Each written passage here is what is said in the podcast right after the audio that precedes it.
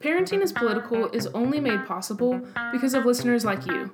If you would like to help support the podcast, you can go to our website, parentingispolitical.org, and become a monthly subscriber.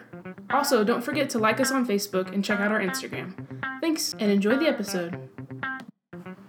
All right, welcome back to Parenting is Political. This is Mo, and this week we're going to be joined by Brent Allman, who is the creator behind the blog Designer Daddy, which is a blog about parenting, pop culture, and politics.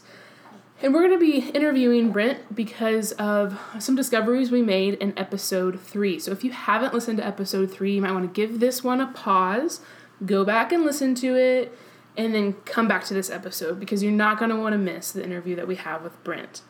And in the show notes, we'll let you know where you can follow um, Brent on social media and how to get connected with him. But that's all I have to say in this intro, so we're to jump right into the interview. I am with Brent Allman today. Say hey, Brent. Hey, how's it going?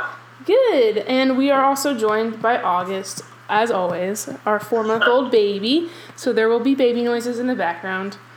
Um, but we would like to start off um, the interview by just asking what how you identify with your pronouns.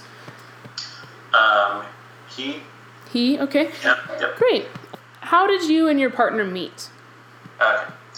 Um, my husband's name is Nick, um, and we met um, on AOL. I tell the, I tell the kid that's back when you had to crank up the internet, um, and uh, but it was kind of indirectly through a friend. It wasn't in a chat room. Not that that matters, but um, It does. It does matter. Chat rooms are very important. they are they're important. Um, and uh, yeah, that, that's how we met. And um, I had I could I had come out probably just a little over a year prior to that, and had had one serious relationship and been dating and kind of finding my way. Um, But um, yeah, we started dating about over a little over twenty years ago, and um, we had a commitment ceremony in two thousand and three. Okay. Um, and then we got legally married 20, 2015, whenever it became illegal in Maryland. Right. Uh, so yeah, that's how we met.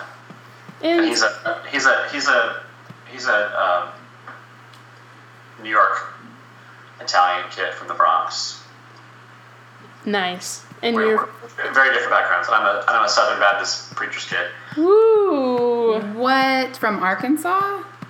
Well, yeah, yeah. Both Where- my parents were born and raised there. Where in Arkansas?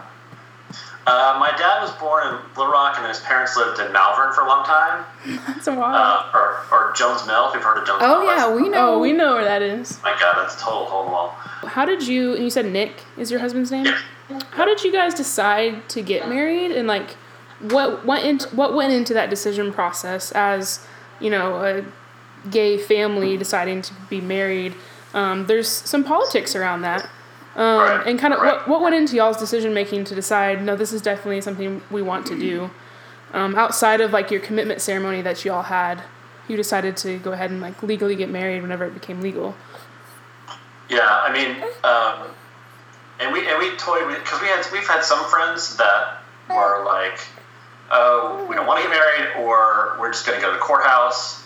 Right. Um, but we decided to have a second, you know, party, like an actual wedding wedding. Um, and you know, part of the reason it had had to do a lot with family. I mean, we we did know as soon as they made it legal in Maryland, we were going to get legally married. Okay. Uh, and you know, some of it was for the legal aspects of it, but uh, we had already gotten a lot of that stuff in place through an attorney, um, you know, all the financial and medical directors and stuff. Right.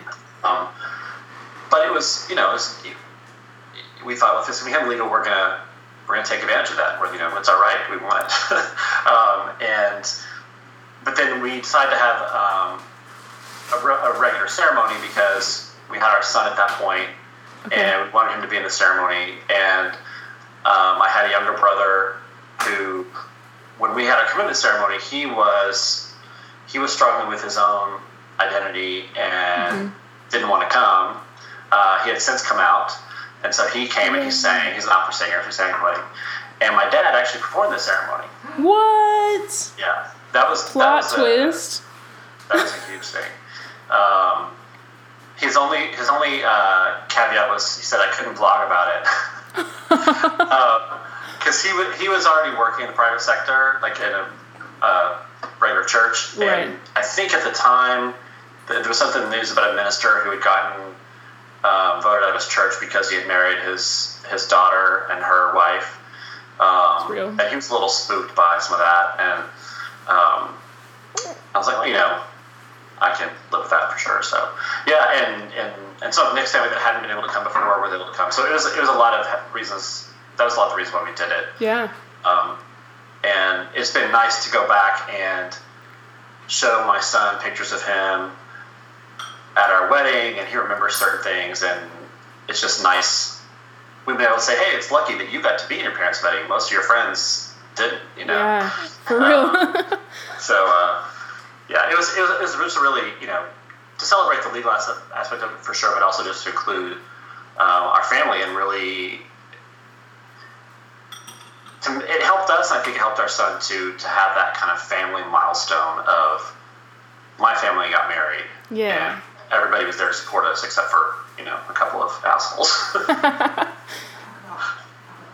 Yeah, so um, that's kind of a great segue into talking about. You mentioned you have a son, you have a kid, um, and that you know in and of itself is political. Um, just having a child as a gay couple, um, but I kind of wanted to hear like what your process was with your partner to decide to go ahead and have a kid together. Um, you know, we we talked about wanting to have kids early on in our relationship, um, and thinking back to that time, back in the late '90s, um, marriage wasn't even really being talked about. Yeah. Um, it was before it became kind of a you know thing that HRC was focusing on, whatever.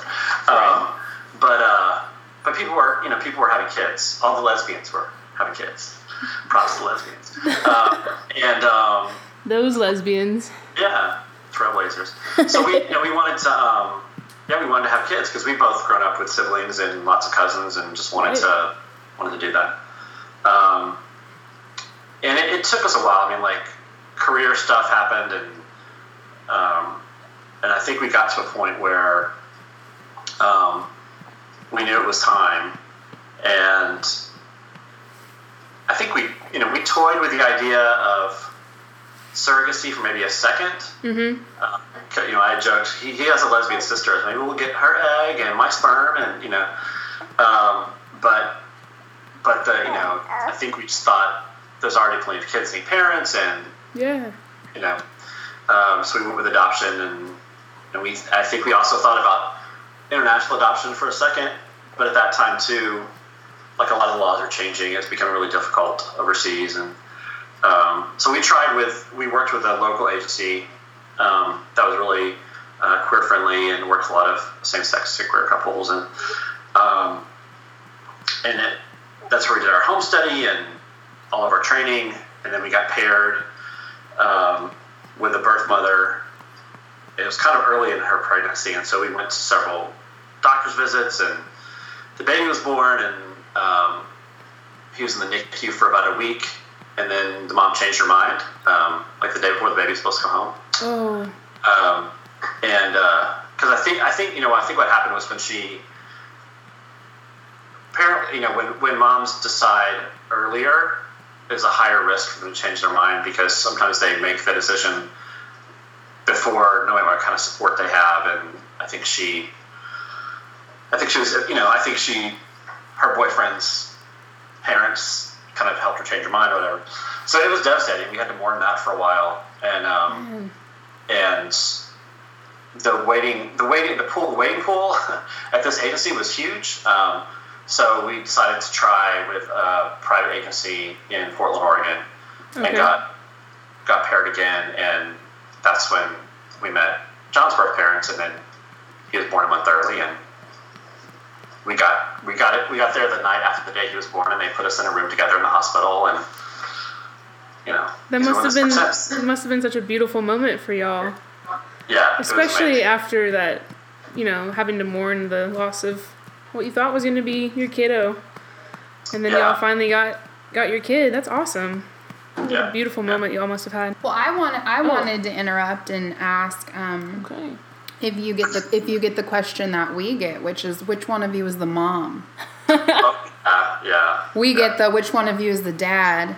Uh, well, actually, we got. It's funny. We this is kind of kind of related, but when we were still dating, my apartment was across the street from an elementary school, Oh. and if he stayed at my house, like I'd walk him out and kiss him bye, and he'd walk to work. uh, one- one morning, the kids were out across the street behind the fence, and they one of them started yelling, "Who's the lady? Who's the lady?" And I paused this for a second. I said, "It depends." Yeah, yeah, yeah. you know, with what? when we when we get that question, you know, I'm you know me well after all these years of being connected in the online space and I have no chill. So when they say which one of you is the dad, I say, well, actually, we don't know who he is. It was a gangbang. um. Which only begets awkward responses. Oh yeah, they like, just "Aw." clutching pearls and stammering and oh my god, and I'm just like, don't ask those questions to people in the future. Thanks so much for that.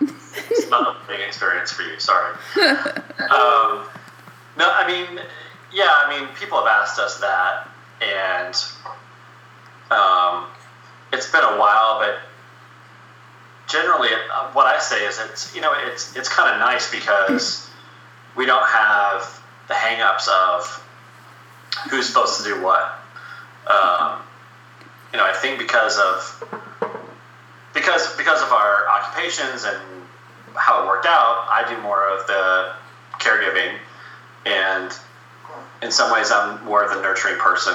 But you know, I have nothing against mothers, but I'm I'm not a mother. You know, we're both fathers, Absolutely. uh, but we also do all the same stuff. Other than you know, we don't have the babies or breastfeed, but we you know we nurture, we caregive, we mm-hmm. correct, we all that kind of stuff. So. Yeah, and I think it's important to recognize that there are fathers who chest feed, uh, because not all fathers are cisgender folks, and that nurturing um, is not confined to the binary, but because of the way the nuclear family works, uh, lots of folks tend to ascribe that, right? They think, oh, you know, this kid has two dads, doesn't have any mom. That's that's kid that kid's gonna grow up dysfunctional because there's no there's no mother love um, present. So I'm curious, um, and Mo and I were talking a little bit about this how because because Mo um, identifies as a parent, not a mother, uh, you know, as a result of their gender identity. And oftentimes, folks will do the, you know, your your kid is missing so much because they don't have a father, or your kid is missing so much for like cis gay couples who are raising kids together because you don't have a mother. How do you push back against that, or how do you support your kid whenever those kind of conversations arise? Well, you know, it's funny because John, John's my son. He's about to turn nine. He, he's it's never really bugged him. He's very matter of fact, as kids can be. And if you if you were to ask him today, he would say, "Well, I have two parents, but I have four dads and a mom." Yeah. Yeah, he knows his birth father and birth mother, and the birth mother um, has had another child with another man, um, and he's got two, so he's got two brothers. Um, so to him, it's just like kind of this big fun adventure that he's proud to tell people about. Um, and at this age, they s- everybody seems to be like, oh, okay, like they don't, they've never heard of it, but they're not teasing him hardcore about it. Right. Um, so he seems to have gotten, you know, I think a lot of his personality, but also just what we've, you know, we try to celebrate and show him positive and, um, and you know, kind of inform him. He knows there's negative out there. You know, he knows mm-hmm. about that it, it wasn't legal before a few years ago, and he knows about like that. But um, in terms of people pushing back, I mean, it's it doesn't it's, it doesn't happen a lot in real life. Um, I think the, you know there's questions from relatives at the beginning, um, and I think Nick had a lot more of that in his family than I did. But it's just kind of presenting ourselves as we're a family, and you know he's loved, and that's all there is to it. You can like it or leave it. Yeah, absolutely. It sounds like you're raising a really resilient kid. That's incredible.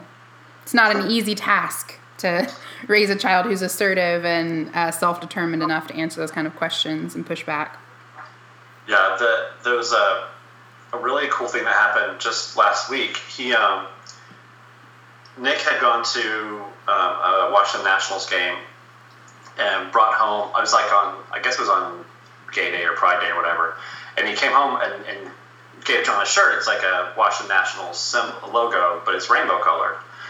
And John's been dressing himself, you know, this year in third grade. He decided he's going to pick out his clothes. Yeah. Um, and so he wore that to school, and I guess an older kid asked him after school, "It's like, why are you wearing that gay shirt?" um, and or did you know that shirt's gay? And he goes, "Yeah." He's like, "Why are you wearing it?" And he told him, he said, "Well, because my parents are gay, and so am I." Um, and because he came up to him and told me, like, he was just telling me something about his day, and I said, "Oh, and I'm gay." I'm like, "Oh, really?" No. Huh. and uh, I, you know, I don't. I obviously wouldn't have a problem with it. I don't. I don't think he's there yet to make that decision, but I think he's. It was sweet to see him kind of identifying with us and wanting to connect with us. yeah. It's like in the same way that he says that he's half Italian because Nick is Italian. You know? Um, but um, but yeah, he yeah, it was just super sweet and and I I'm glad that he's there to kind of educate these other kids. You know. Yeah, that's beautiful. What a wonderful little soul you have. So, uh, speaking of hard conversations with kids, this whole Kavanaugh confirmation bullshit has really um, impacted a lot of folks. August is protesting the name Kavanaugh being spoken in the House.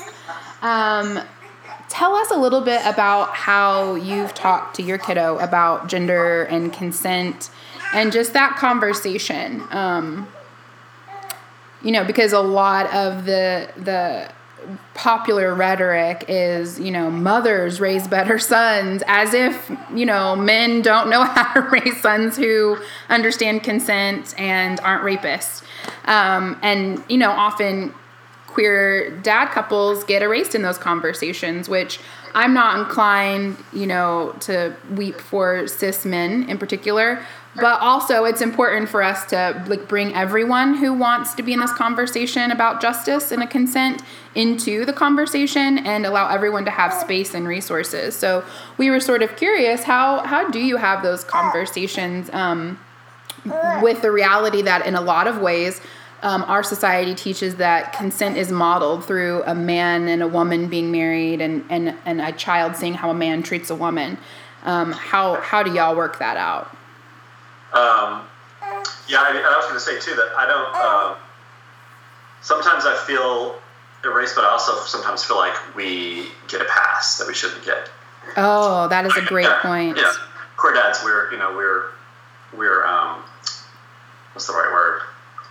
Um, we're not a threat, you know, to women. Mm, mm, Um, yeah. and, and we shouldn't because I can still be just as, if not physically, certainly with my words and actions, can still be a asshole misogynist. Yeah, and you can raise children that are complicit in uh, gender based violence and racial violence and everything else. So, yeah, you have as much of a responsibility as the rest of society for sure. But I see that. I see the pass that you get. Thanks for calling that out. Um, I think I think with with John, he's had he's had to learn about consent from an early age because he's a big hugger, and uh, so we had to tell him. You know, we had to talk to him early on, like not everybody wants to be hugged, and you always have to ask, and um, you know, because we and, and we've gotten you know we've had to have conversations with different parents, some that are thankful that he's physical because they have a son or a daughter who has been trying to learn to be more physical, and others who are like, you know, he needs to back off. So um, that's about as that's about as far as we've gotten with conversations about consent, just kind of a general personal space. Um, but yeah, he, he actually got invited over. He had, he has a couple of uh, really good girlfriends, and he got invited to a, a sleepover at a friend's house last year for her birthday. He was the only boy that was invited. Um, the mom the mom was super cool about it. Um, there was another kid's mom who wasn't, um, and the mom that that mom decided that she just wasn't going to let her kid go. Uh, and I was I, there was definitely an inclination on my part to like kind of oh well maybe we shouldn't go, but I I kind of let the daughter the daughter's birthday was let that mom be the one who was in charge of this, um, and didn't try to make it work for for us whatever. But Yeah. um, yeah, we talked about, you know, it, it was it was a difficult balance for me to want to say, oh well, if you if you change clothes or go to the bathroom, make sure you close the door because you know girls don't want to see that or blah blah blah. I wanted to say that. I just said made it people. You know, you Yeah. be private, it'd be um, keep things private and um, and you know if people if people don't want to hear about fart and penis jokes, then don't make them. You know, let the I, you know I want to say let let her do the lead. Uh, you know, but take the lead. But um, and you know it went off without a hitch, and it was interesting because I remember posting about that on um, on Facebook on my on my blog's Facebook page, like what would what would other people do, and you know got the whole range of you know from oh my god I'd never do that to uh, I'd let my 16 year olds sleep over, you know whatever. yeah. Uh, so And I think there's a layer to that conversation that folks don't recognize the ways in which they, they hypersexualize young children. right, right. You know, like they're not even at the place at that age where they're interested in like intercourse or any kind of sexual interaction outside of just developmental play and exploration. But people automatically uh, draw these assumptions about the sex lives of young young people in the same way um, they do about adults. It's wild. Yeah, and I, I know there's I know there's other issues involved sometime too, um, but like if there been if there's been abuse or whatever. But the Right. um, yeah, like the um, I don't know how sex was. I remember even back in preschool, there was like a the nurse. Um, she was like John's pal, and like when that sometimes whenever we leave, it's like, um, oh, there goes my boyfriend, and, uh, and I'm just Oh. like, oh god, I hate that. Um, and you know, I know, I know it was like benign, but I was, I was thinking, you know, if you were a male gym teacher and said that, you know, It- you get yeah. fired. Yeah. Uh, just like, just you know, Yeah, absolutely, absolutely. Uh, we, I think that that is a huge part of the conversation around rape culture and um, the ways that patriarchy, particularly like misogyny and sex-based violence, make their way into our communities. Is we don't really interrogate things that are so normalized. Um, that have the layers of sexualization to children's childhoods. I mean, even just like a onesie that's like, I'm a ladies' man that people expect you to put on your kid, and you're like, what? What are we talking about here? Like, what is happening? as a, as a graphic designer, I've always had a huge beef. They don't have as much anymore, but like back in the '90s, I remember all these greeting cards and prints you could buy of like little kids dressed up like they're in Casablanca, like a boy and a girl. Oh, like, yeah. girl Rose. I'm like, ugh. It's like, why? Why? That's cool, you know, if that's what people are into, except for it's vile. And subtext is lost, right? People just think because it's popular, it's acceptable. Yeah. But then again, maybe I shouldn't be judging anyone because I'm dressing the children up as wild, wild country cult followers for Halloween. Have you seen that documentary? Yes. Yes. So think, yeah. August is going to be Bhagwan, and uh, Addison, Zara, and Tobias are going to be dressed in red, and I'm going to be Sheila. I'm gonna be that lawyer that just cries the entire documentary and wears sweater vests. oh yeah. Yeah, like honestly, honestly, people are like, "How do you survive in Arkansas?" And we're like, "We don't know. It's hard." And people are like, "Well, what do you do to sort of blend in?" And we're like, "Dress as cult members." Oh my god. so we've been connected for some time on the internet. Yeah. Yeah, we did uh, Salon LGBTQ, which was the first queer social media conference together, and we got to hang out. Yeah. You got it. That was my that was my first blogging conference. What? Yep, I, I already had tickets. I already had tickets to go to Dad 2.0, but that happened. Ended up happening before it. Um, I called up. Um, what was her name? Deb. Rock. Deb rocks. And because I heard about it, I'm like, I want to come speak at this. She was like, okay. Yeah, that's awesome.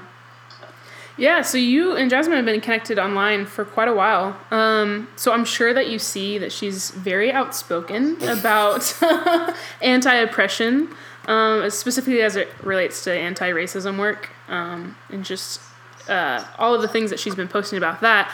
As someone who is a part of um, the gay community and gay culture, um, there's been kind of a long history there of, you know, particularly white gay men kind of co opting black culture, um, especially as it re- relates to like femme energy black culture, but then also just at the end of the day, tossing black femmes and black people towards the side and treating them really poorly. Um, what is kind of your journey as you've been following along with Jasmine in your own life of really like unlearning and unpacking racism and and within like your own self, but also within the culture, um, the queer culture, um, because it is so prevalent. Um, do you have um, anything that you would like to say about that? And are you having any sort of conversations with your kiddo about race? Mhm, Yeah. Um, again, a lot of questions there. Um, yes, to all of it. Um, yeah, I mean, I, uh, I have always been drawn to strong women of color. Um, Hey. yeah. and, and and it was before like I remember my best friend when I was um in second I got teased when I was in second grade because my best friend was a little black girl I used to hang out with on the on the on the um, playground at Washington Elementary in Fayetteville. Um, and Literally where our children used to go. Yeah. seriously, yeah.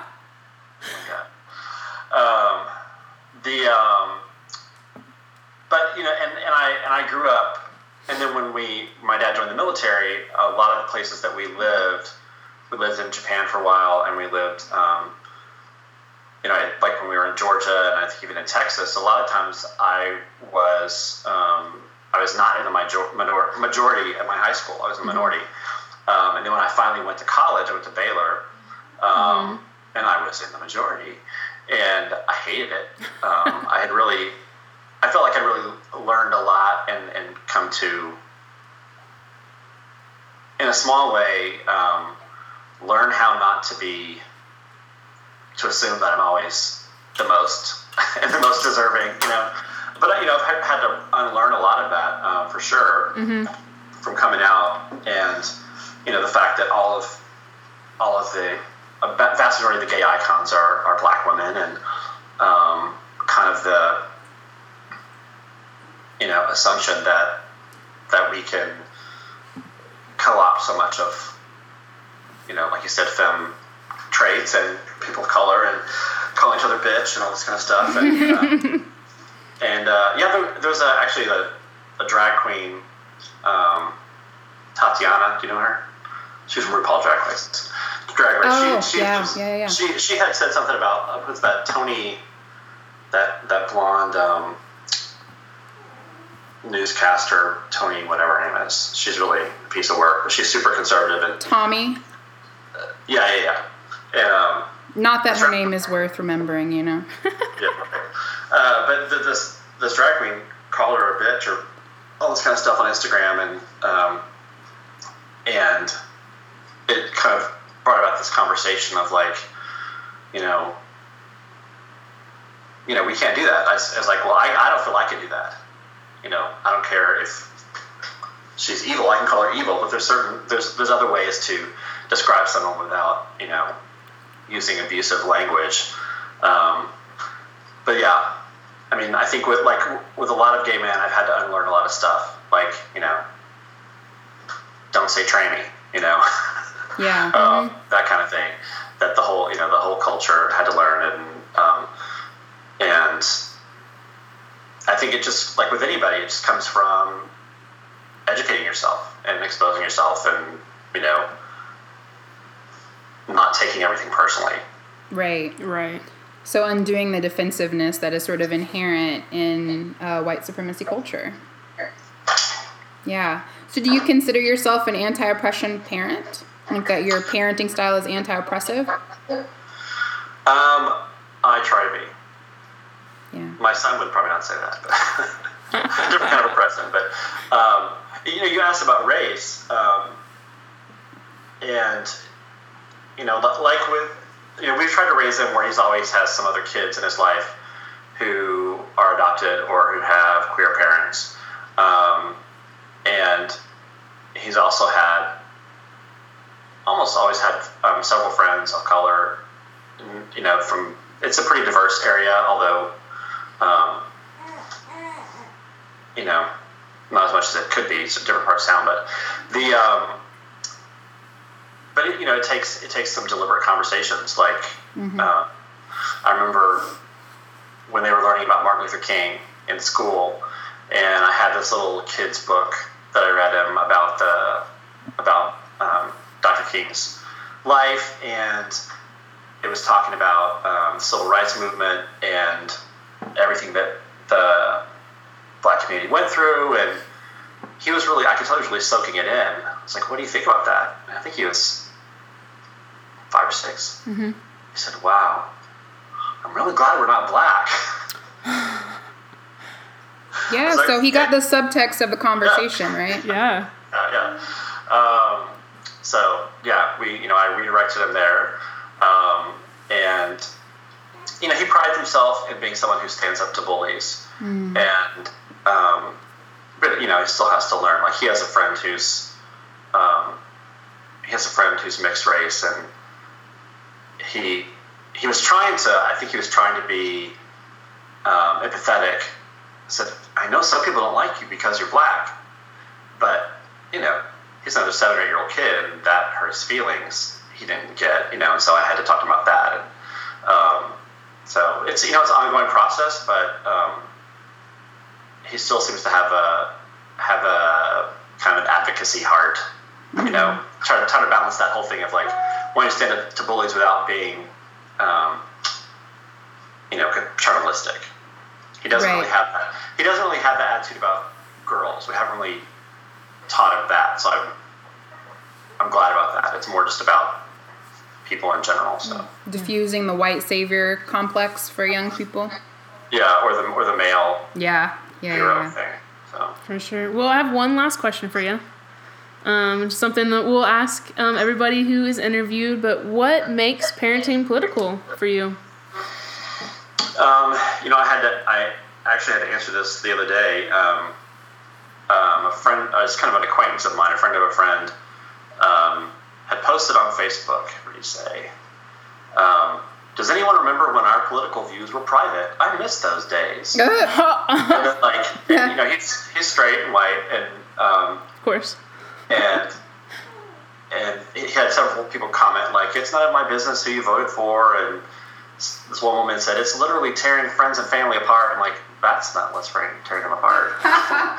um, and then this, and then someone came back and said, "People are taking this crap way too serious, or don't know how to shake your head and walk away." And um, you know, I didn't, I, I don't know him that well. I didn't know those other people, but I just said, those that have to fight for equal and fair treatment can't afford to keep their political views private because it's mm-hmm. not politics, it's life. It's not politics, it's life. Woo, um, yes. And that's, you know, that's the thing. It's, you know, Yeah. pol- politics is the whole structure and the way it works and voting and the lobbying and all that bullshit. But the issues aren't politics, they're just our lives, you know? It's our lives people are fucking with.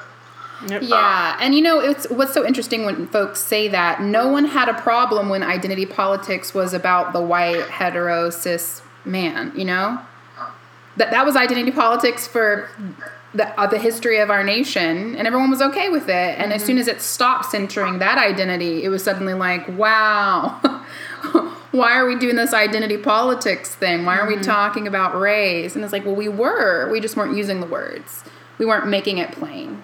Um, and so now, in a lot of ways, what is um, what was over is now like very public, and uh, or excuse me, no, what was covert is now very over and public, and it makes people uncomfortable. Yeah, it's um, yeah, it's kind of like I, you know, kind of like thinking about in high school. There was one kid that was um, read as very gay, and but that was still back in the day when when people use the words gay and faggot, it was just I don't think anyone was actually thinking, oh, this person's actually homosexual. It was more just an insult for someone who was femme or whatever. But Right. um,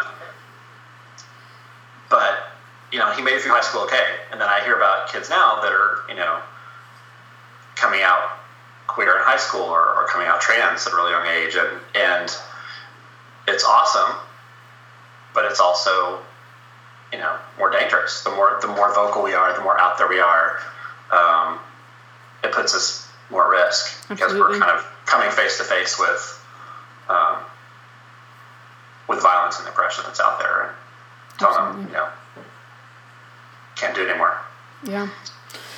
Well, I really appreciate your time today, Brent. I um, it was great talking to you, and if you don't mind telling our listeners where they can follow you um, on social media. Sure. Um, I'm Designer Daddy. Uh, my blog is designerdaddy.com, and that's my Facebook and Instagram and Twitter. And I also have a uh, Instagram account, Super Lunch Notes, where I doodle a superhero note for my son every day. Uh, Yeah, where I get a like complex because I'm like, damn it. If I was better at art, I would do this. This is so cool. You know what I'm gonna do? I'm just gonna print off the screenshot of the note and stick it in my kid's lunch. People have done that. I'm gonna Columbus your artwork, and I'm gonna tell my children I made this for you. Cartoon appropriation. Yes. yes. Awesome. Well, thank you so much, Brent. Thank you.